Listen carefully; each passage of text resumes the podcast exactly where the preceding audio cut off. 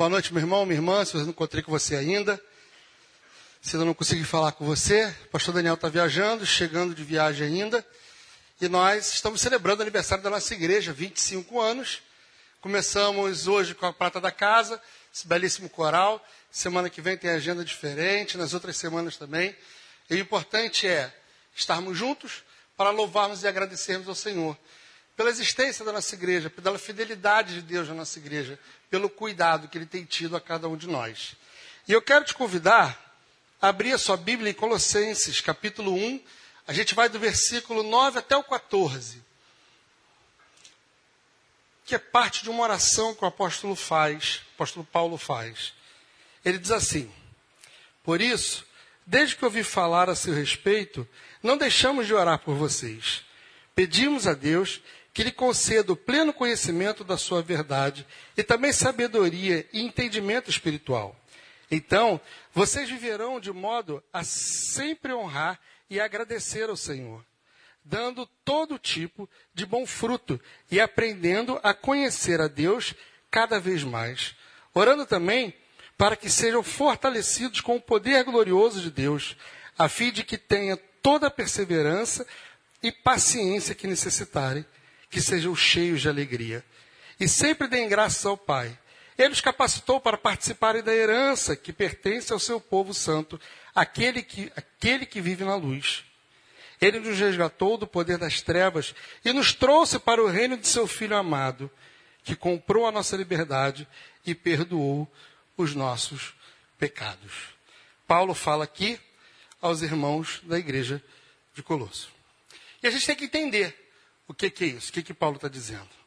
Paulo é procurado por um irmão, que eu sempre acho que eu estou falando o nome dele errado, vou confessar isso para vocês, que é o Epráfras. Eu sempre acho que eu estou tá saindo torto o nome dele.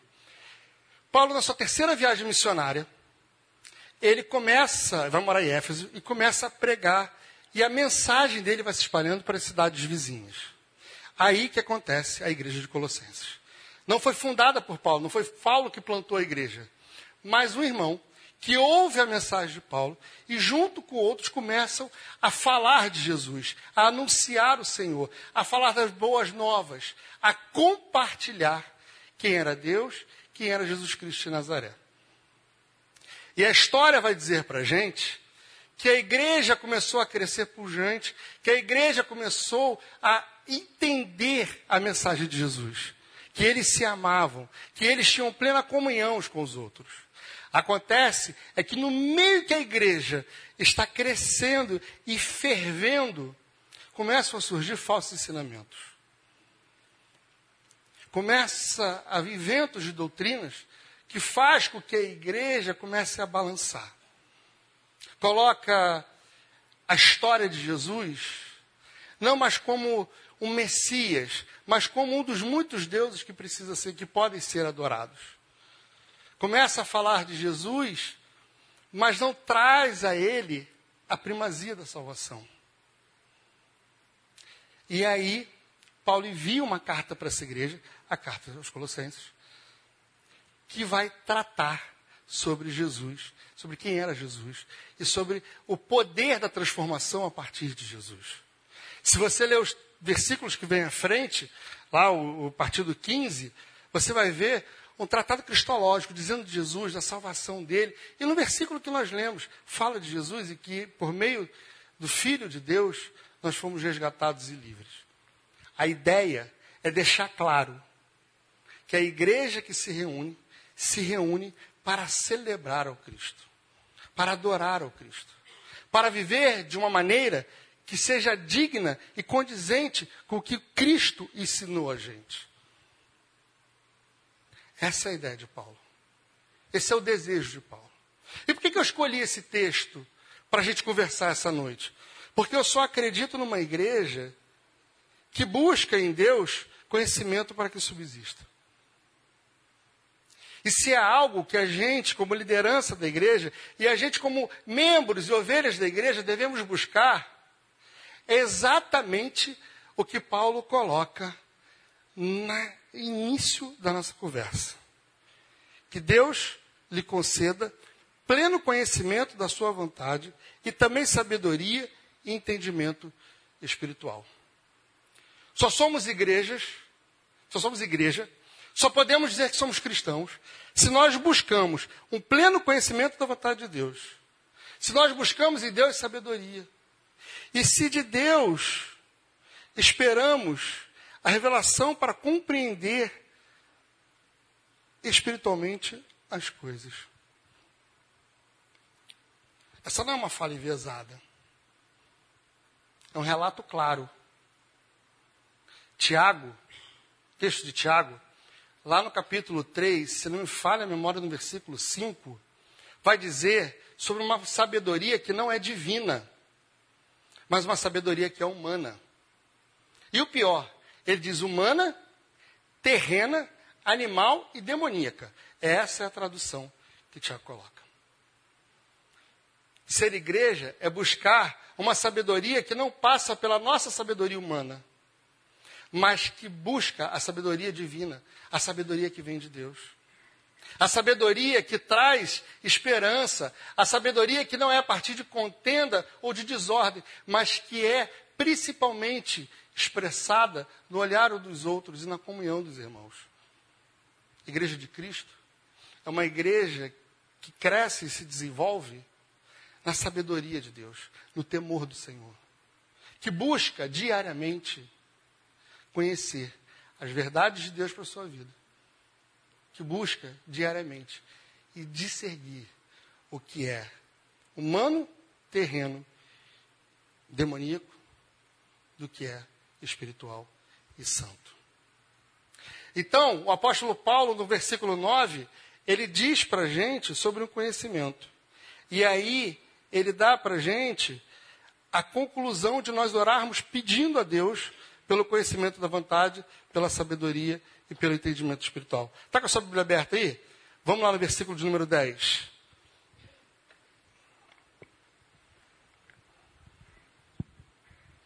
Que bom, a água não abre. Mas diz assim: Então vocês viverão de modo a sempre honrar o Senhor, dando todo tipo de bons frutos e aprendendo a conhecer a Deus cada vez mais. Qual é o seu desejo? Qual é a sua motivação dominical para sair da sua casa e para estar aqui celebrando? Cantar músicas bonitas, sentir arrepio? Qual é o desejo ou a tua força motriz, obrigado Ronaldo, que te faz sair de casa dominicalmente? Louvar ao Senhor ou ter um encontro social? A igreja de Cristo é uma igreja que ora e que pede a Deus sabedoria. E é uma igreja que, ao passo que ela vai orando e vai encontrando comunhão com o Senhor, ela vai vivendo de uma maneira digna ao Senhor. Ela vai frutificando, dando bons frutos. É uma igreja que conhece a Deus cada vez mais. Irmãos e irmãs, só é possível dizer que somos cristãos se buscamos o conhecimento de Deus, se conhecemos o Senhor. E a gente só conhece quem a gente caminha. A gente só conhece quem a gente anda do lado, com quem a gente caminha, com quem a gente anda do lado. A gente só conhece a pessoa depois que a gente come um quilo de sal com ela. E é muito interessante a gente pensar num contexto onde as pessoas querem conhecer a Deus, mas não necessariamente caminhar. Como se pudesse dominicalmente estar com Deus, mas viver a sua vida sem que frutos apareçam, sem que sabedoria do alto emane da nossa boca, do nosso coração. E quando eu falo ser igreja, não estou falando de ser templo, não. Ou ser uma comunidade que se reúne e tem um CNPJ. Eu falo ser cristão mesmo. Eu falo vivenciar a experiência de andar com Deus e experimentar a fidelidade do Senhor, de andar com Deus e conhecer o Senhor, de fazer o que é certo, não é por medo de ser cobrado das coisas erradas que nós fazemos, mas é fazer porque é certo, porque a gente sabe que convém fazer o que é correto e a gente sabe a diferença do certo e do errado. O que Paulo está falando para a gente é sobre intimidade com Deus. É sobre o conhecimento que não fica preso, hipótese alguma, ao checklist de certo e de errado, mas de conhecimento por experiência, por vivência. Então eu rogo ao Deus para que sabedoria venha do alto, para que os nossos olhos não sejam apenas para ver as coisas acontecendo, mas para desejar experimentar também, para caminhar diariamente com Ele e conhecer não de forma teórica, não conhecer apenas de um jeito vazio, ou conhecer porque ouviu falar, mas conhecer porque as evidências, as características, aquilo que Jesus é, sai na nossa vida, das nossas reações, porque nós andamos tanto com Jesus que acabamos nos parecendo com Ele. E é isso. E é isso. É interessante que quando a gente começa a olhar, por exemplo, o adolescente, algum jeito de andar ou uma forma de falar começa a entrar em moda e todos os outros vão seguindo.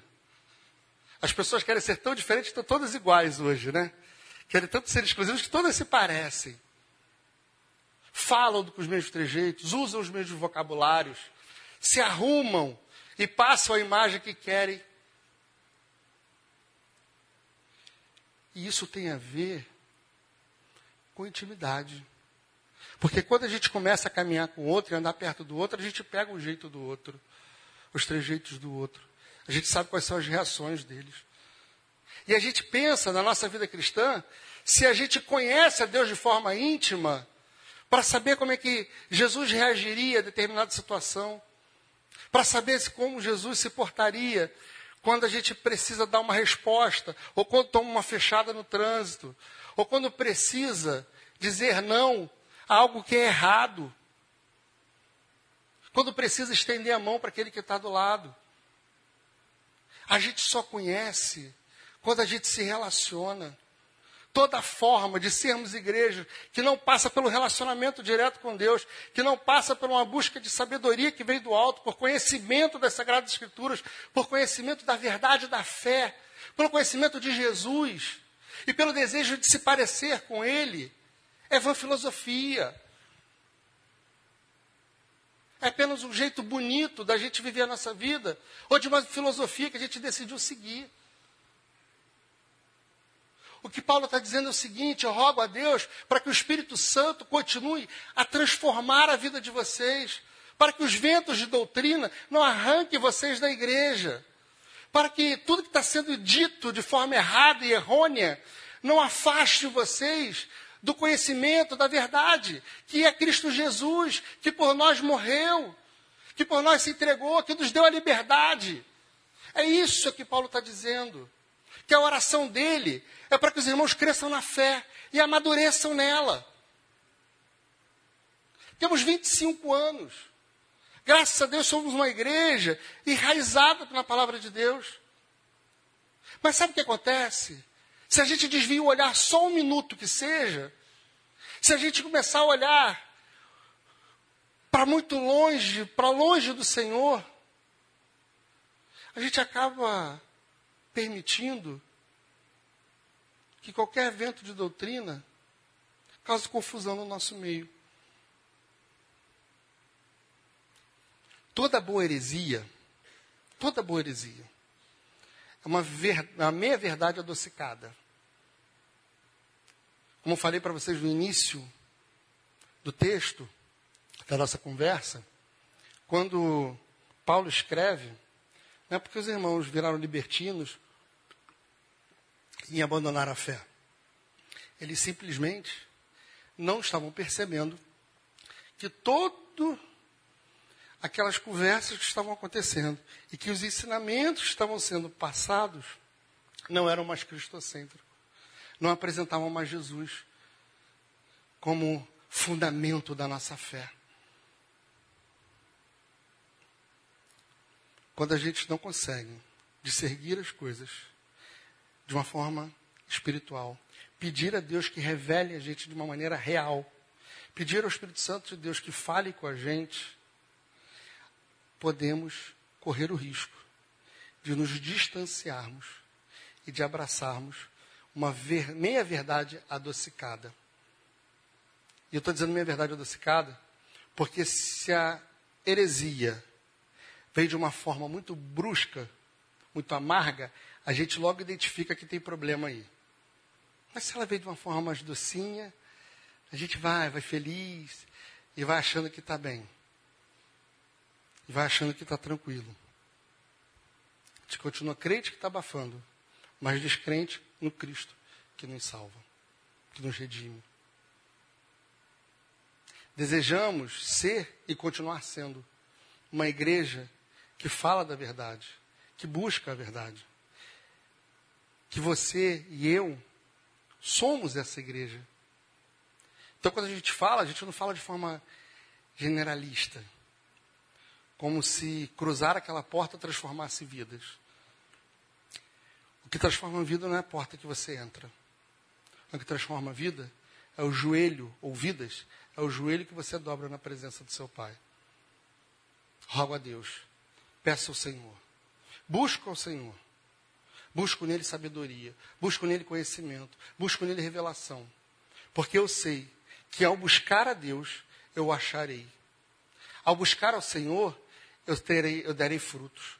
A buscar ao Senhor, eu conhecerei ao meu Pai e ao meu Cristo de uma forma íntima, a ponto de saber se o que está sendo dito provém dele ou não. Sabedoria útil para a gente é a sabedoria que vem do alto. É a sabedoria que traz paz, que traz consolo. É a sabedoria que faz frutificar. É a sabedoria que faz com que a esperança dê lugar, tome lugar na nossa vida. É a sabedoria que faz com que eu e você, embora muitas vezes estejamos cheios de razão, sejamos educados o suficiente para baixar a nossa bola e dizer: Deus vai à nossa frente. Deus vai à minha frente. Há uma forma de nós vivermos arrogante, crente que podemos todas as coisas, achando que pela nossa própria força podemos realizar o que nós quisermos, achando que está tudo no controle e que eu não perco nada de vista. Essa maneira é animal terreno, humana.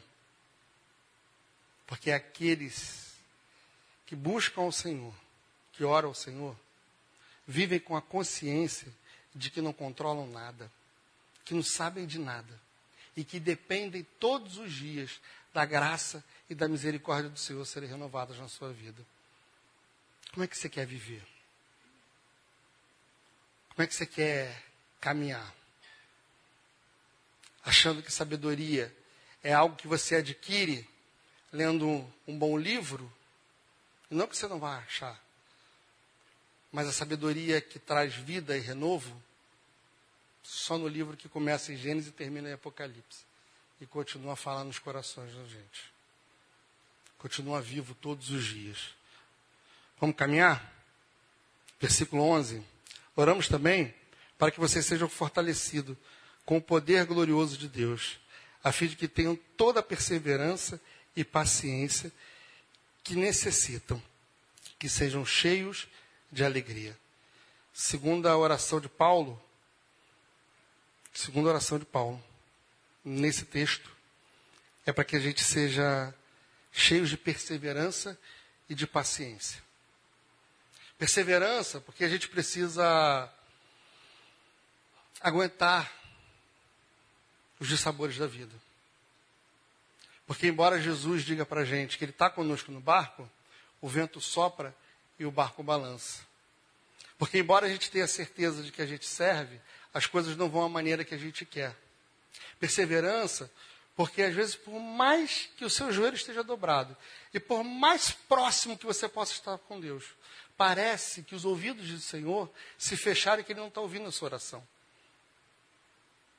E experimentar a perseverança não é experimentar uma relação onde a gente, uma relação de fast food com Deus, onde a gente pede e ele entrega, a gente pede e ele entrega, a gente pede e ele entrega. Experimentar perseverança é olhar numa relação, é olhar a relação do Senhor a partir de uma ótica quando a gente não vê a resposta de Deus. A gente não vê a ação de Deus. A gente não vê a transformação que tanto desejamos.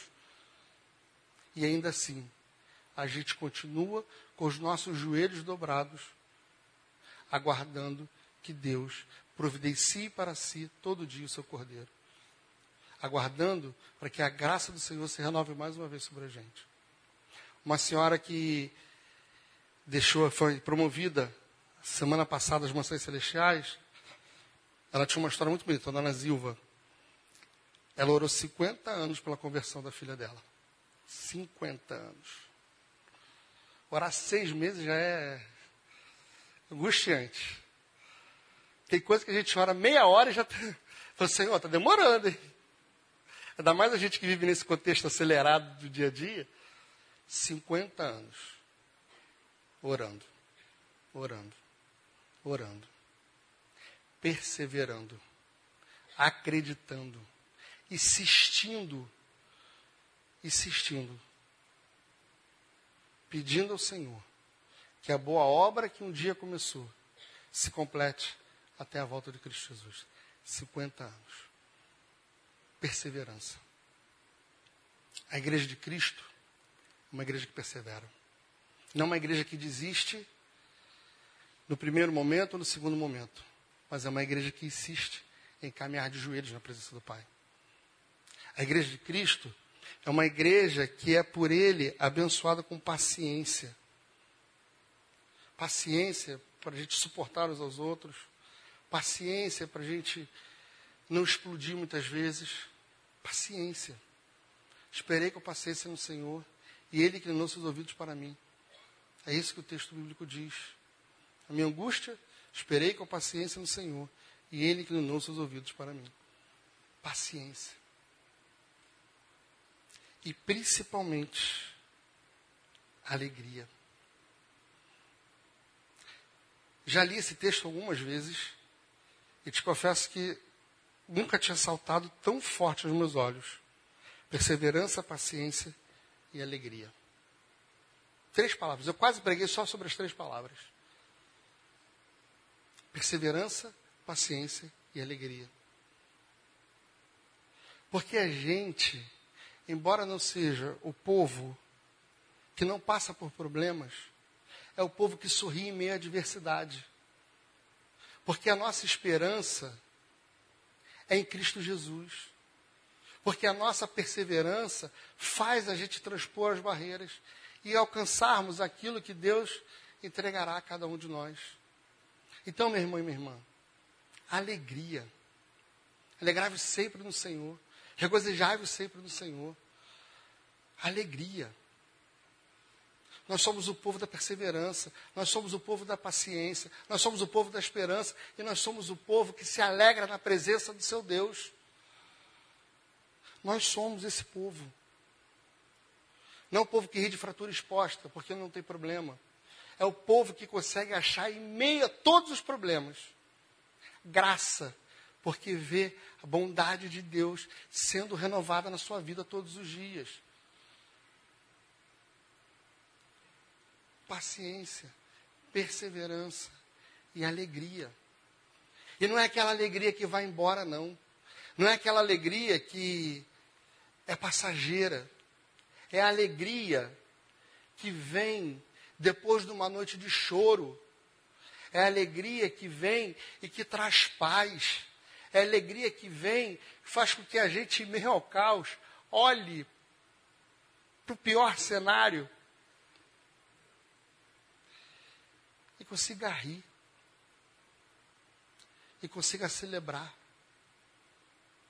e consiga achar graça, porque foi agraciado pelo Deus que dá a gente sabedoria e paz.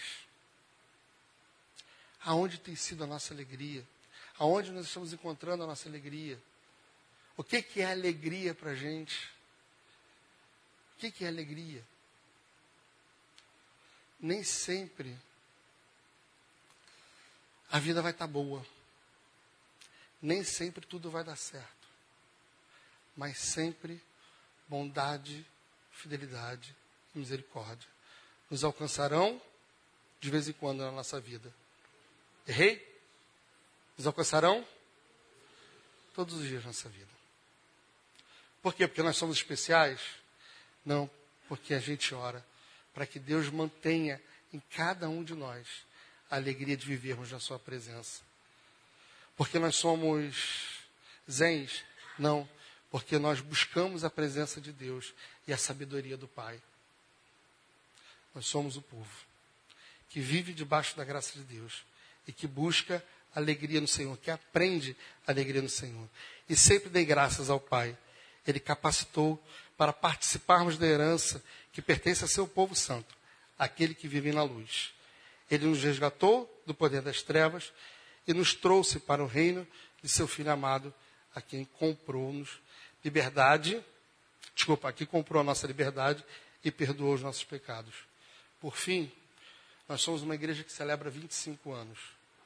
E nós somos um povo que todos os dias agradece ao Senhor, dá graças ao Pai, porque fomos por Ele resgatados. Porque por Ele fomos libertos. Porque por Ele os nossos pecados são perdoados. Nós não somos o povo que nos esforçamos para sermos melhores, que desejamos fazer o melhor com medo de algo futuro. Nós buscamos fazer o melhor, buscamos ser melhores, porque é o exemplo que nós temos, que é Cristo Jesus. Aquele que ensinou da forma mais perfeita o sentido de amar. Aquele que nos ensinou de uma maneira ímpar a cuidar, a nos importarmos com o que é importante, com o que é relevante. Porque é isso que ele faz. Quando ele está andando e ele cura um cego quando num dia não poderia, quando naquele dia não poderia haver cura. É isso que ele faz quando ele para para conversar com a mulher do fluxo de sangue, que deveria estar à margem, deveria estar em casa guardadinha, quietinha. É isso que ele faz quando ele encontra dez leprosos, cura todos eles e manda eles de volta para a cidade para buscar lá no profeta, lá no sacerdote, desculpa, a cura deles. É isso que ele faz. A gente é o povo que acredita que o Senhor fez muitas coisas, continua a fazer muitas coisas e continuará a realizar a sua boa obra. Permaneçamos firmes no Senhor buscando sabedoria que dele veio. E eu queria fechar a nossa conversa de hoje com uma oração. A minha, a minha oração é para que a gente continue caminhando no pleno conhecimento da vontade de Deus, na sabedoria e no entendimento espiritual. Eu dou graças ao Pai pela existência da nossa igreja. Mas mais do que isso, eu dou graças ao Pai pela sabedoria que Ele concede a cada um de nós todos os dias. Eu dou graças ao Pai, porque a nossa igreja não está de pé, porque a gente tem um louvor bacana, uma estrutura legal, um ar-condicionado que nos alivia nas noites quentes ou nas manhãs ensolaradas, mas porque ela está em pé, porque entende que é Cristo Jesus que nos fortifica e que nos levanta todos os dias da nossa vida. Por mais 25 anos assim. Por mais 25 anos. Onde irmãs e irmãs chegam a esse lugar, recebem do Senhor sabedoria, recebem do Senhor transformação, saem daqui prontos a frutificar. Não pelas suas próprias forças, não pelo seu poder, mas pela ação e pela força daquele que era, que é e que há de vir, e é o nosso Senhor, o Senhor dessa casa, o Senhor das nossas vidas. 25 anos, seja pouco, para a gente celebrar a tudo que Deus ainda tem por fazer, através da igreja? Não, através da vida de cada um de nós. Que lá no início do texto aprendemos que precisamos dobrar os nossos joelhos e pedir do Senhor sabedoria que do alto vem. Quero te convidar a fechar seus olhos, a fazer uma oração aí no seu lugar. Agradecer ao Senhor, porque a gente está num mês de gratidão a Deus.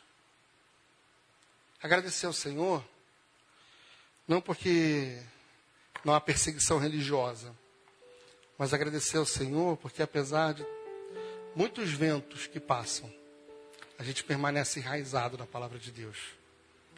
Agradecer ao Senhor porque dominicalmente a gente percebe, vê, ouve e participa da história de muita gente que entra por essas portas sem esperança e saem daqui transformados pela glória do Senhor, não pela glória de nenhuma outra pessoa. Agradecer a Deus, porque todos os dias Deus tem sido bondoso com você e tem te sustentado e renovado a sua força. É Deus que renova a nossa força. É Deus que nos abençoa. É Deus que nos habilita a viver perto do Pai, na presença do Senhor, frutificando como Jesus Cristo nos ensinou. Faça sua oração de gratidão.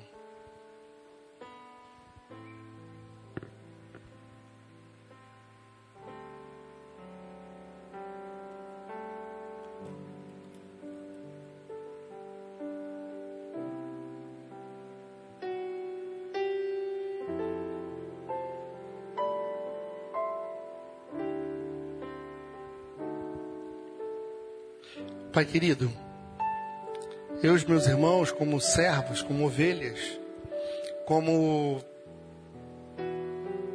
igreja, no melhor sentido da palavra, não como pertencentes a uma igreja, mas como servos que servem ao Senhor, filhos de Deus que um dia foram alcançados pelo Senhor, nós te damos graças.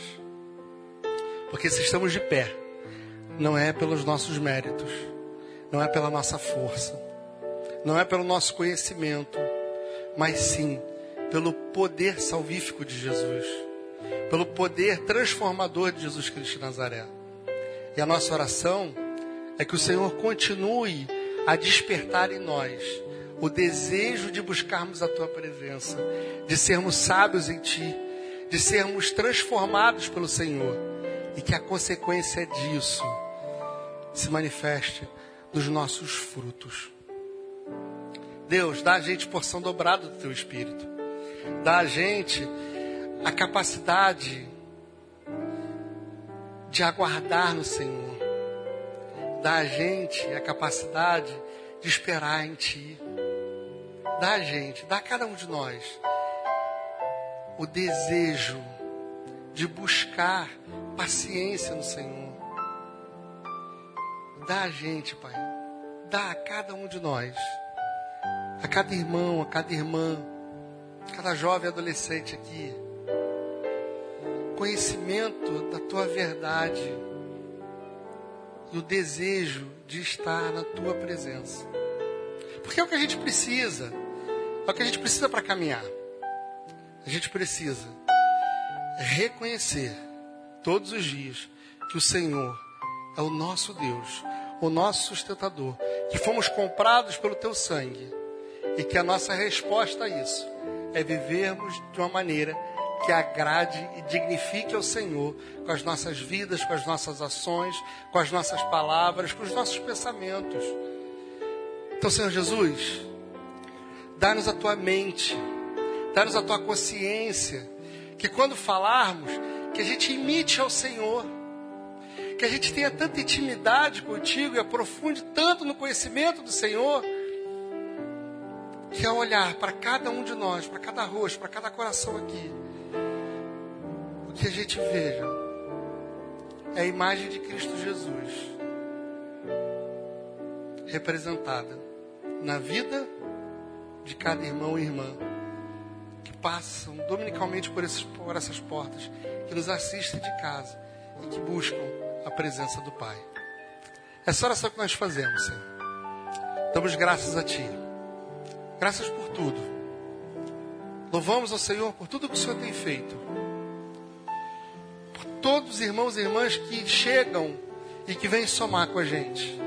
Mas graças te damos, porque o Senhor tem renovado a cada dia a nossa fé, a nossa esperança e o nosso conhecimento sobre a verdade de Cristo Jesus.